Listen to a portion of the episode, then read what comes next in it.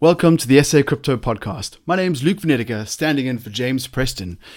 And we're going to take you through a weekly roundup of all things blockchain, crypto, and let's be honest, some pretty darn wonderful things this week.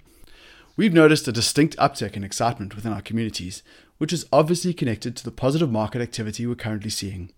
You can catch up on that in our featured video, where SA Crypto's financial analyst, Graham Tennant, weighs in on what's been going on.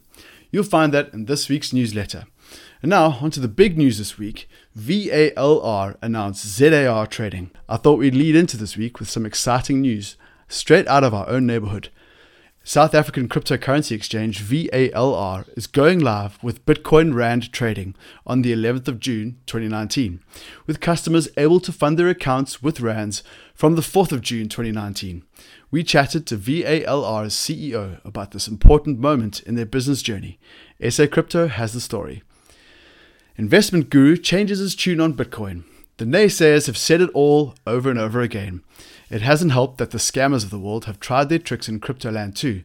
But as the market evolves and the true potential behind crypto becomes ever more evident to everyone, even the naysayers are changing their tune. Legendary investment guru Mark Mobius, co founder of Mobius Capital Partners, is one of them, Having once called Bitcoin a real fraud, it seems Mark is steering his thinking towards the inherent potential and longevity within cryptocurrency and blockchain technologies. Forbes covered Mark Mobius's turnaround and approach. Cryptopia founder moves on. We were tipped off to the story by Carl on Twitter. Thanks, Carl. As it seems the founder of the recently shuttered Cryptopia has already moved on. Adam Clark appears to have, albeit rather quietly, launched Acetylene, with the claim that it's set to be New Zealand's most advanced crypto trading platform. Considering that the website seems sparse on information, we'll have to wait and see how that works out. Decrypt Media tells us more. Craig Wright, or is he wrong? In his next move to try and prove he's Satoshi Nakamoto, Craig Wright has made a move to try and copyright the Bitcoin white paper. Now, we're pretty sure just attempting to register a copyright doesn't magically turn you into Satoshi, but he sure seems determined to try. Coindesk reveals more about Craig's rather bold move. So, what else is happening?